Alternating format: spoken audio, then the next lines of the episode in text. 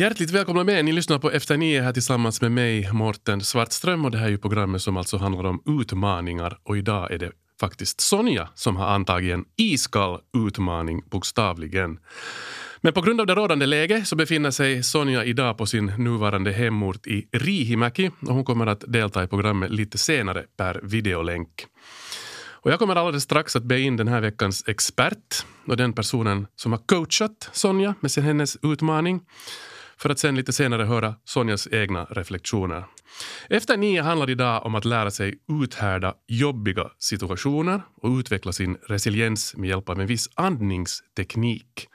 Och när jag talar om jobbiga eller obehagliga situationer så handlar det i det här fallet helt konkret om att till exempel duscha eller bada i iskallt vatten eller att simma i en vak längre än normalt. Det här med att doppa sig i en vak, det är väl många finländare som sportar med det. Men att ta en dusch på morgonen till exempel i iskallt vatten, så det är väl inget en normalt funtad person gör. Åtminstone enligt mig. Nåja, men som en del av vårt tv-program Efter 9 här om veckan så antog Sonja den här utmaningen att lära sig att uthärda iskallt vatten bättre med hjälp av den här andningstekniken. Sonja har under den här veckan blivit instruerad av yogaläraren Magnus Appelberg som är expert på det här området. För några år sedan nämligen så upptäckte Magnus en så kallad isyoga eller kallvattenbad av den extrema sorten. Och han kan faktiskt numera bada i en vak i 10-tals minuter utan problem. Så han har alltså instruerat Sonja i hur hon ska gå tillväga för att klara av något liknande. Och som sagt, vi kommer att höra hennes tankar om en liten stund. Men vi börjar alltså med att be in veckans expert, den här kallblodiga vaksimmaren Magnus Appelberg. Och vi börjar med att lyssna till hur det kan låta när han badar. Every self-doubt you have is fear-related. So how can we come around that one?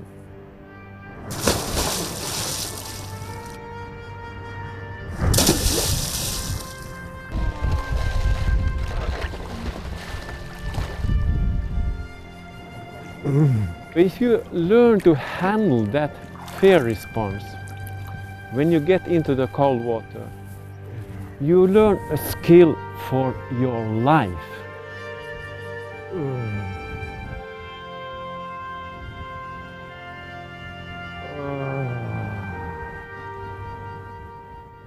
Hjärtligt välkommen med Magnus Appelberg. Tack ska du ha. Där fick vi höra dig lite plaska i iskallt vatten. Och rent sagt, det lät som om du njöt av det. Ja, det gör jag faktiskt. Men det är ju själva upplevelsen i det kalla. Man kan ju inte kalla den angenäm. Inte? Nej, den är ju kall. Men det som är så fascinerande som gör det liksom till någonting som jag vill upprepa är att det första intrycket av köld, alltså det är inte sant. Det första intrycket är ju att det här är ju livsfarligt. Chippar efter andan och ödlehjärnan säger att wrong way, go back. Medan om jag då lyckas att lugna ner mig, och då är andningen det största redskapet för att lugna ner sig, så att jag bara kan förnimma att okej, vad är situationen? Visst är det ju kallt. Men det är inte den enda förnimmelsen. Så, alltså här, än en gång, kyla är ingenting som liksom kräver omedelbara åtgärder när man vet vad man gör. Utan kyla, det är en jävligt intressant förnimmelse, för det ändrar sig hela tiden. Jag märkte att de 3 första minuterna är svårast, sen blir det lättare. Vi ska alldeles strax gå mera in på den här tekniken och den här hela hur man ska resonera när man gör det här och hur man klarar av att vara så här länge i iskallt vatten. Men jag tänkte, här tänkte jag bara komma med, så det var på det sättet du var ju med i Efter 9 TV här om veckan och i samband med det så hade då Sonja antagit den här utmaningen att hon skulle försöka bada i en vak och längre än att bara doppa sig. Och vi tyckte att det här var så fascinerande så vi tänkte att vi också gör ett radioprogram kring det här. Och om vi nu tar det helt från början då, Magnus, så du är alltså yogalärare och du har varit det i drygt 20 år. Nej, nästan 20 år. Ja. Nästan 20 år. Men för några år sedan så upptäckte du den här, vad ska man kalla det, isyoga eller? Nej, det var bara Det var bara att jag märkte att av någon konstig anledning så blev jag mera tålig för kyla. Att jag då vinterbadade säkert i 20 år eller ännu längre. Men det har alltid varit bara att doppa sig. Mm. Men, vilket en normal människa gör. Normalt är så överskattat. Menar du? Ja. Men det där, jag kommer ihåg någon gång för mer än 10 år sedan, jag ska 15 år sedan när vi bodde i Tammerfors, den fantastiskt där Kaupinojan bastu. Och där de hade såg upp en jättelång simbana. När jag riktigt försökte så lyckades jag simma 50 meter. Och jag var så att nej, det här är inte för normala människor. Nej. Men så för 4 år sedan så plötsligt märkte jag att men det här 50 meter är ju ingenting. Nästa vinter kom jag upp till 200 meter. Så där var. Och jag var liksom att vad är det som egentligen står på? Då började jag lite sådär backtracket. Vad har jag gjort annorlunda de senaste åren? Och det hade att göra med andningsteknik. För jag sysslar med yoga i 20 år och men där är det ju också andning. Det är andningen det är fråga om. Och att lugna ner sig. Och att lugna ner sig. Men det fanns en dimension som det är helt vanligt. Det är ingen hemlighet. Det är vanlig fysiologisk allmänbildning. Men om man verkligen liksom, tar det på allvar, så då börjar det hända saker. Och det har med förbättrad blodcirkulation att göra och med blodkärlets ska vi säga viskositet, elasticitet, ursäkta, är det rätta ordet. Så på något sätt så mina händer var inte lika kalla mera, mina tår var inte lika kalla mera, blodet cirkulerar trots allt så det inte var så jävligt smärtsamt. Mm. Det var bara kallt. Men berätta också, det var också en annan person som inspirerade dig till, du läste eller hörde om någon australienare. Jag var på Simon Borg-Oliviers workshop när han var här i Finland för, vad skulle det vara, 4 år sedan, den där första gången. Så han talade om den där koldioxidens uppgift i ditt blod. Liksom att koldioxid är det som hjälper att syresätta cellerna, hur syremolekylen hoppar från hemoglobinet till cellen. Så det är beroende på hur mycket koldioxid det finns i blodet. Okay. Så egentligen koldioxiden i blodet så höjs genom att du andas mindre. Det är så här en paradox, du får mera syre när du andas mindre. Okej, inte bara lugnare eller. I själva verket så den volym som du andas innan du andas riktigt långsamt blir ju per minut jätteliten. Mm. Men fast det är djupa andetag då. Och lång och ännu längre utandning. Så min utandning som längst så är 1 minut. Okej. Men jag har inte kommit, Simon andas in 1 minut så andas ut 1 minut. Jag har inte kommit dit ännu. Okej. Men alltså, om man nu tar det ner på en sån här, vad ska man säga, konkret nivå. Så alltså när man hoppar i det där, eller inte hoppar i, men när man går i det där kalla, men när man går i det där kalla vattnet, så är grejen den att man ska lära sig att inte att liksom, ja, på något sätt hyperventilera. Ja. Utan man ska försöka kunna andas lugnt. Ja. Och då är du mera mottaglig för den här kylan på något sätt. Ja, men vi tar ett steg tillbaka. Att hur kan man andas lugnt när man hoppar i det kalla och det kommer den naturreaktionen. Mm.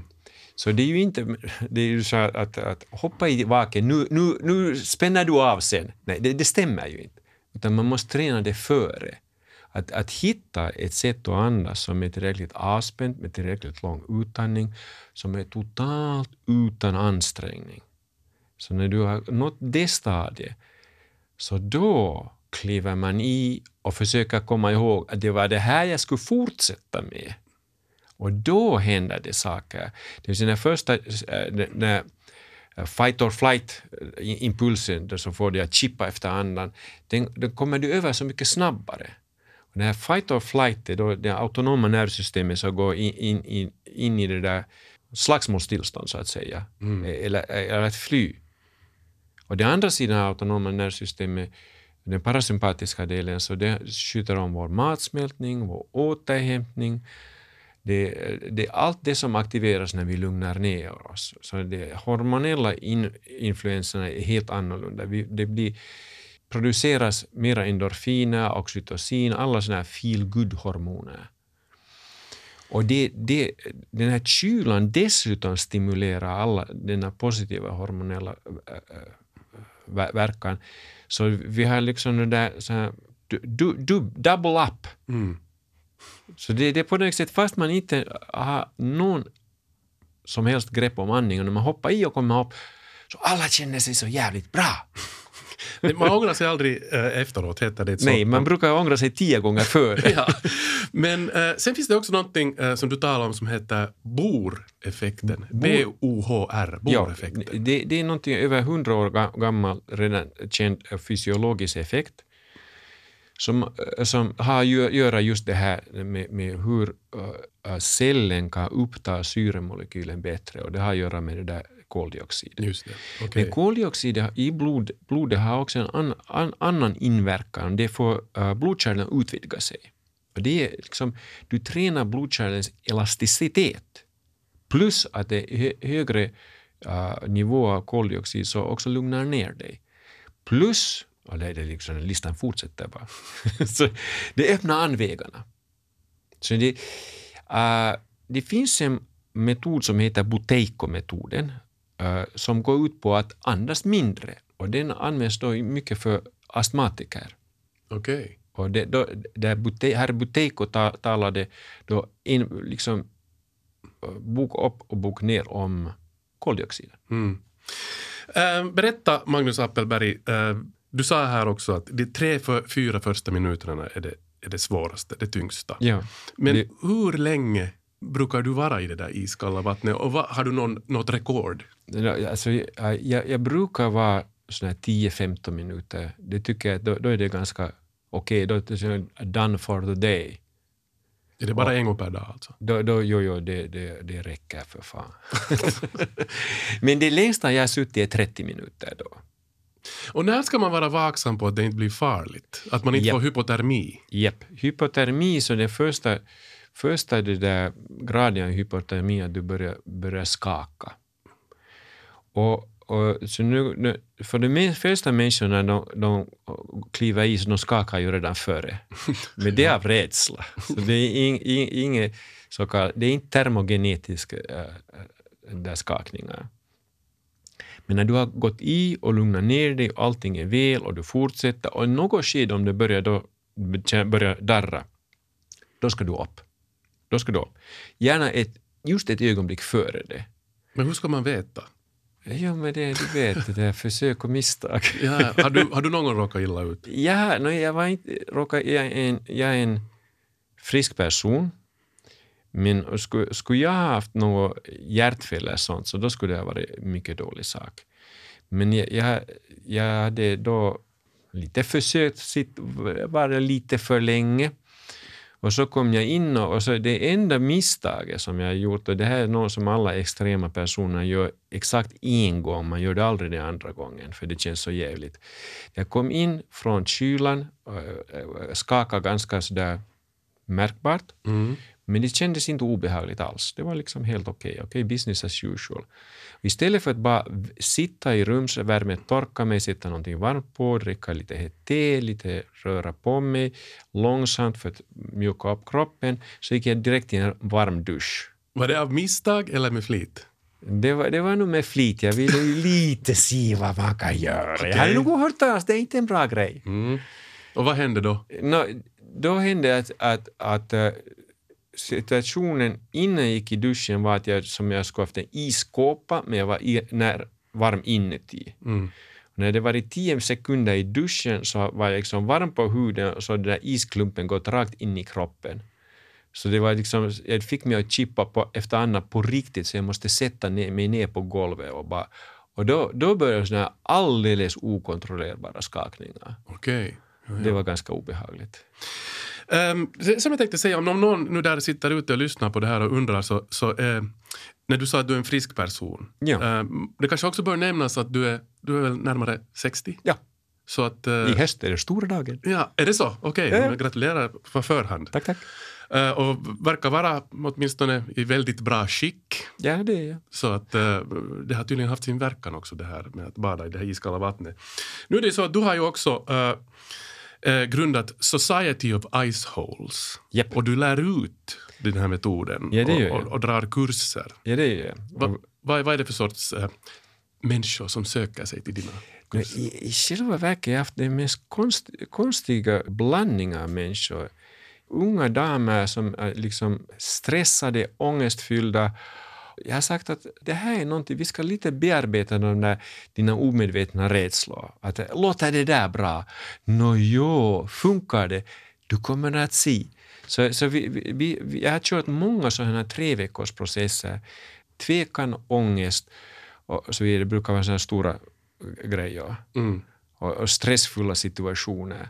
Så det handlar inte bara om att lära sig att bada i kallt vatten. Nej. Utan det här är mer om att lära sig att handla med sitt liv. Ja, precis.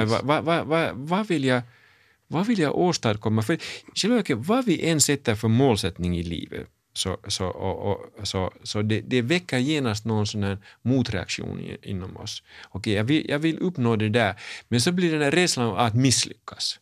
Eller rädslan av att lyckas. Det är egentligen samma sak. Så vad du än sätter som målsättning, det väcker tvivel. Så fast du sätter 100% det där ansträngning i det, så all den där tvekan och rädslan som bor omedvetet inom dig, så den liksom styckar av ditt effort. Och det som är så skojigt är att rädsla är rädsla. Det har alltid samma fysiologiska reaktion som är den samma identiska reaktionen som när du sänker ner iskallt vatten. Så här, nu dör jag. Men det är liksom ganska extremt. Mm. Och då blir ju det här iskalla vattnet så här ett laboratorium. Man kan ju inte bestämma sig för att nu blir mina omedvetna reaktioner det där bättre. Men det är vad som sker helt enkelt. Jag har själv märkt med mig att under det senaste året så jag blivit helt så där reckless. Det är en underbar känsla. Jag har hört att det är en ganska stressfull situation i livet nu för de flesta människor. Mm, det är lite på grund av det här rådande läget. Rådande läge, ja. Mm. Men det där, det är ju vad det är. Och liksom hur du upplever det just nu. Så det är ju det som har betydelse. Alltså, antagligen kommer jag att förlora min studio. Antagligen kommer vi måste säga upp vår stadsbostad och flytta till landet och leva på min hustrus pension. Det är liksom... Oj då. Det är möjligt. Okej. Men vi ska hoppas att det inte blir som så. Det här snart... Nej, jag vet vad jag kan göra och jag gör det med full mugg förstås. Mm. Så jag är inte fatalist. Men alltså, jag kan titta alternativ Ö rakt in i ögat och säga än sen. Inte ändrar det ju mig som människa. Mm. Ni lyssnar alltså på Efter 9 här i Yle Vega tillsammans med mig, Morten Svartström. Och det här är ju det här radioprogrammet där vi alltid utmanar våra gäster. Och den här gången är det faktiskt som så att det är Sonja som har blivit utmanad. Och som vi nämnde, det rådande läget här också. Så Sonja befinner sig faktiskt på sin nuvarande hemort i Rihimäki och är med per videolänk. Och vi ska alldeles strax ta med henne här i programmet. Jag sitter här tillsammans med Magnus Appelberg som är yogalärare och som har gett Sonja... Ja, vad ska man säga? En snabbkurs i metoden att uthärda iskallt vatten. Precis, och det är nästan på distans. På distans, ja. Ni har fört en liten sån här... Videodiskussion. Vi har skickat video till varandra. Precis. Jag tänkte faktiskt att vi skulle lyssna lite på er diskussion. Och sen skulle vi ta med Sonja hit i programmet per videolänk. Vi lyssnar först till dagböckerna. Så det här är nu övning nummer 1. Jag har alltid haft svårt med andning. Ja.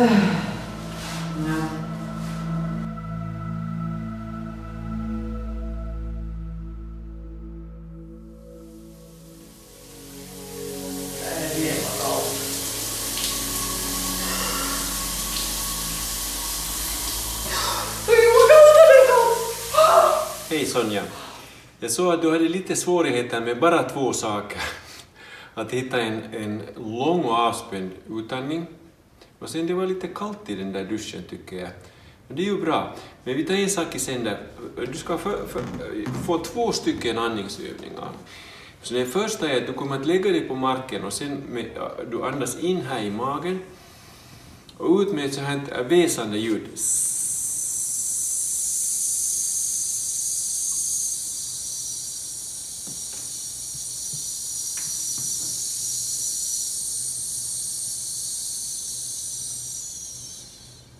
Tills det tar slut av sig själv. Så andas du in igen. Och ut med ett sound.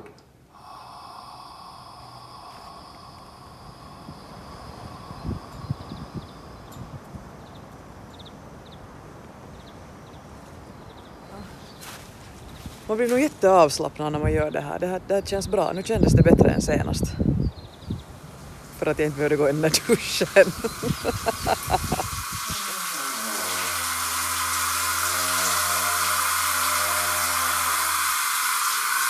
Större effekt får du faktiskt om du duschar ansiktet.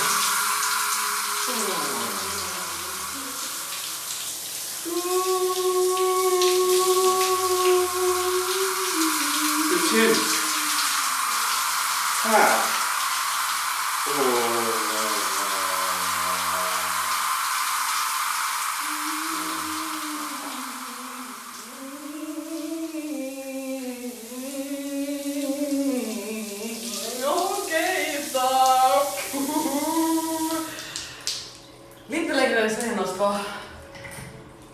Okej, jag börjar fatta det. Jag kom in i någon slags flow där just innan.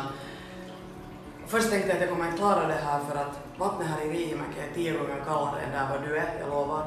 Men där var det lite bättre. Och imorgon ska det bli bak. Ja, dit skulle det nog vara meningen att gå. Det ser inte så där jättelockande ut.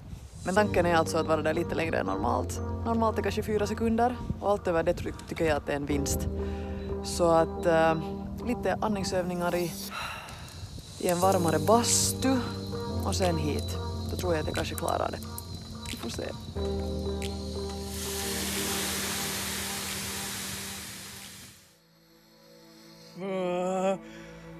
Okej, det är nog ganska svårt att hålla den här andningen.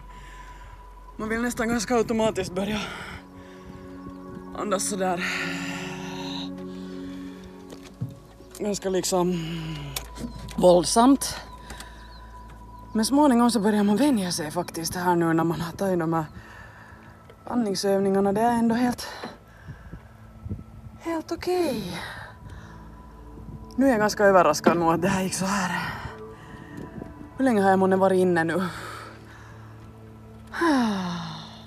Minuutti. Nu tänkte jag göra den här spiken som ni såg i början av programmet. Riktigt god kväll och hjärtligt välkomna med till efter 9. Hur det är möjligt att hålla så här länge i ett vak, det hade jag nog inte en aning om att var möjligt. Men en av våra gäster idag kommer att visa åt er hur det är möjligt. Jag otettu alkujuonto vielä uudestaan. Oi. En riktigt god kväll och hjärtligt välkomna med till efter 9. Hur det är möjligt att hålla så här länge i ett vak, det ska ni få veta i dagens program. Någonting som jag inte trodde var möjligt, men tydligen är det. Så kan det gå. Nu kan jag väl komma upp. Jag vill inte röra på mig, jag är som en ispinne. Hur känns det? Man känner sig ganska stel. Det känns bra eftersom vi kunde vara så länge. Du är så duktig. Ja. Bra. Ja, jumalaude.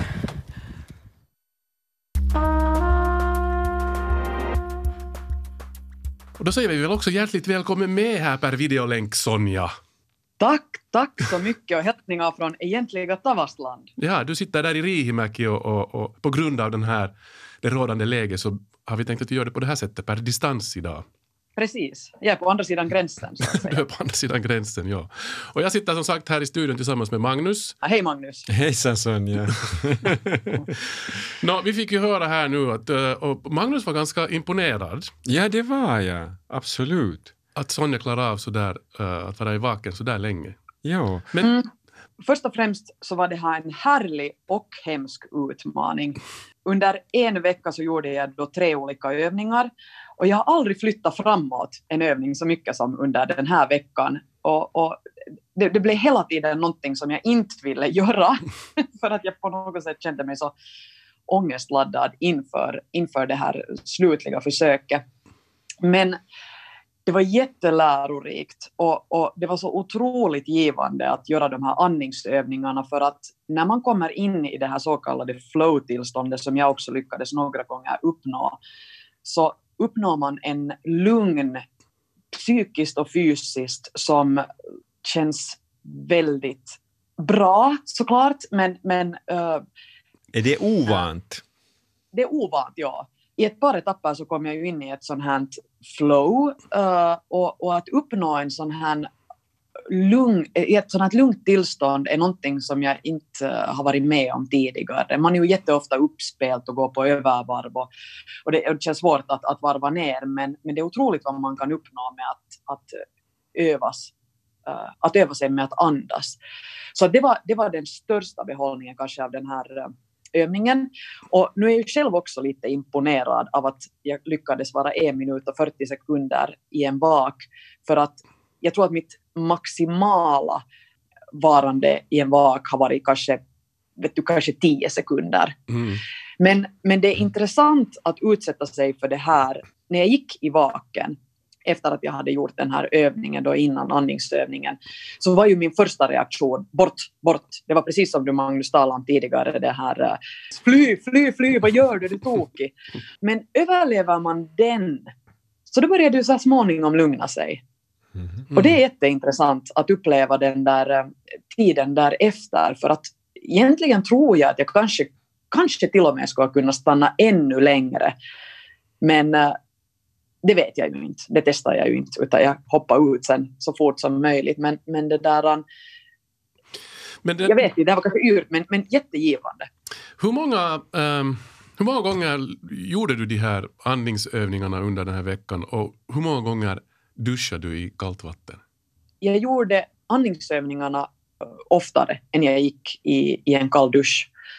Sammanlagt gick jag 2 gånger i en kall dusch och då en gång i vaken. Ja. Men jag gjorde lite nu som då de här andningsövningarna. Jag låg på gräsmattan här. Jag satt på en stol. Jag gjorde det i samband att jag var i bastun.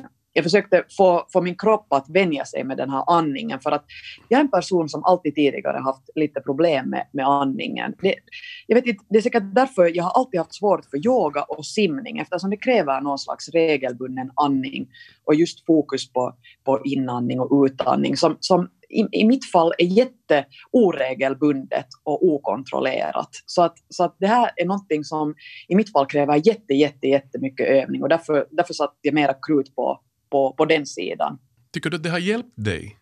Magnus nämnde här att det är ju ett sätt att hantera livet, ångest och stress. Tycker du att du på något sätt kändes det på något sätt? Blev det bättre? Jo, absolut. Det vad jag fick ut av det här var nog någonting som jag tar med mig också härifrån framöver, för att det är otroligt att inse att du via andningen verkligen kan koppla av hela din kropp och din knopp. Att det är verkligen så enkelt, det är inte kärnfysik. Och ger man sig det utrymme och den möjligheten, så kan man faktiskt liksom bryta en ångestladdad situation eller mörka tankar eller stress eller vad det nu är som man känner av. Det lättar.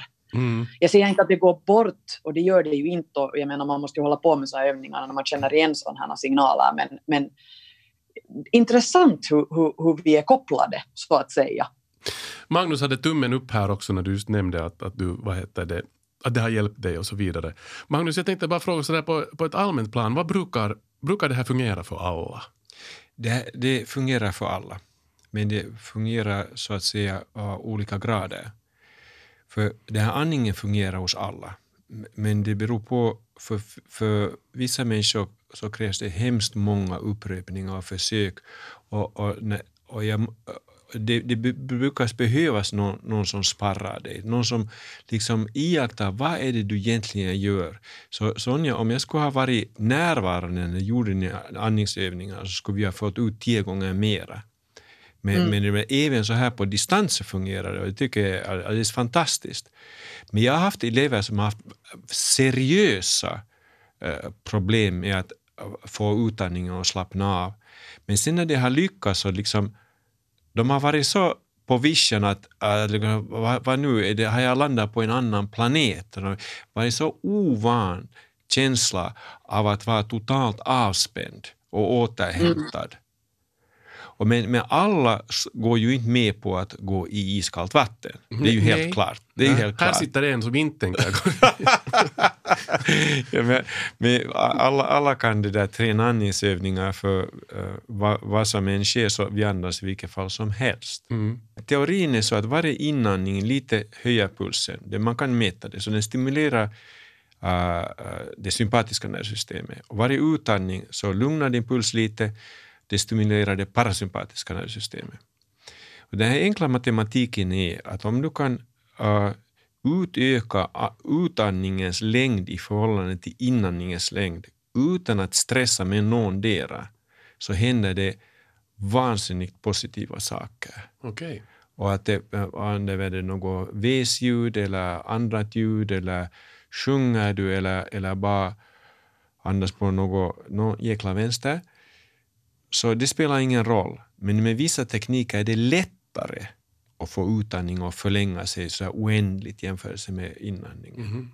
Så där, bra tips. Där var allting ett nötskal. Ja. Du gav ju två olika exempel på hur man kan just andas ut. Ja. Antingen så eller... Och det är jättebra exempel på hur man kan lite bromsa den där utandningen. Ja, precis. Jag hade jättemycket nytta av dem båda. Och just den här senare med det... Så det har den fördelen att du kan lyssna på det där ljudet som kommer ur din mun. Liksom du får direkt feedback. Är det här nu avspänd? Eller är det... det var inte så svårt det där. Sonja, nu får du den frågan som brukar gå till våra utmanade gäster. Har du kommit till någon insikt och kommer du att fortsätta? Jag kommer att fortsätta med att gå i vak hela mitt liv, tror jag, eftersom jag får så mycket positiva känslor av det. Om jag kommer att stanna så här länge så det återstår att se, men jag kommer att ta med mig den här andningen och jag kan verkligen rekommendera den åt alla. Jag vet vilka stressfulla tider vi lever just nu och det kanske är relevant att fundera på något sätt saker som tar oss tillbaka på jorden och man inte går upp i någon slags varv över ångest och stress. Andningarna kommer jag att ta med mig och satsa på det här just att utandningen är lite längre än inandningen och speciellt om det kommer till situationer där man är lite nervös eller behöver lite, att man jordar sig så tar jag definitivt med det här. Fint. Sa alltså Sonja, som är idag med per videolänk eftersom hon befinner sig utanför Nylands gränser i Rihimäki. Jag tänkte säga ännu, och just på grund av det här rådande läget, Magnus, så du nämnde att du har ju måste nu avboka alla dina kurser och så vidare. Ja. Men du funderar på att göra någonting online? Jag gör någonting online. Så jag gör det med det här isbadet. Så jag gör det på engelska för jag vet att det finns en stor efterfrågan. Issimning i Storbritannien till exempel är en ganska stor grej. Och det finns ju knasbollar överallt. För att inte tala om det finns så många människor som behöver någonting så här. Jag har redan gjort alla videoinspelningar för att sätta ihop till en kurs som jag kallar Recover Your Power. Jättebra. Tack Sonja. Tack Morten, tack Magnus. Hej, tack Sonja. Du var super. Jätteroligt. Jätteroligt och äckligt. Hej, tusen tack Magnus Appelberg för att du gav Sonja den här utmaningen. Hey, och tack för att du var med.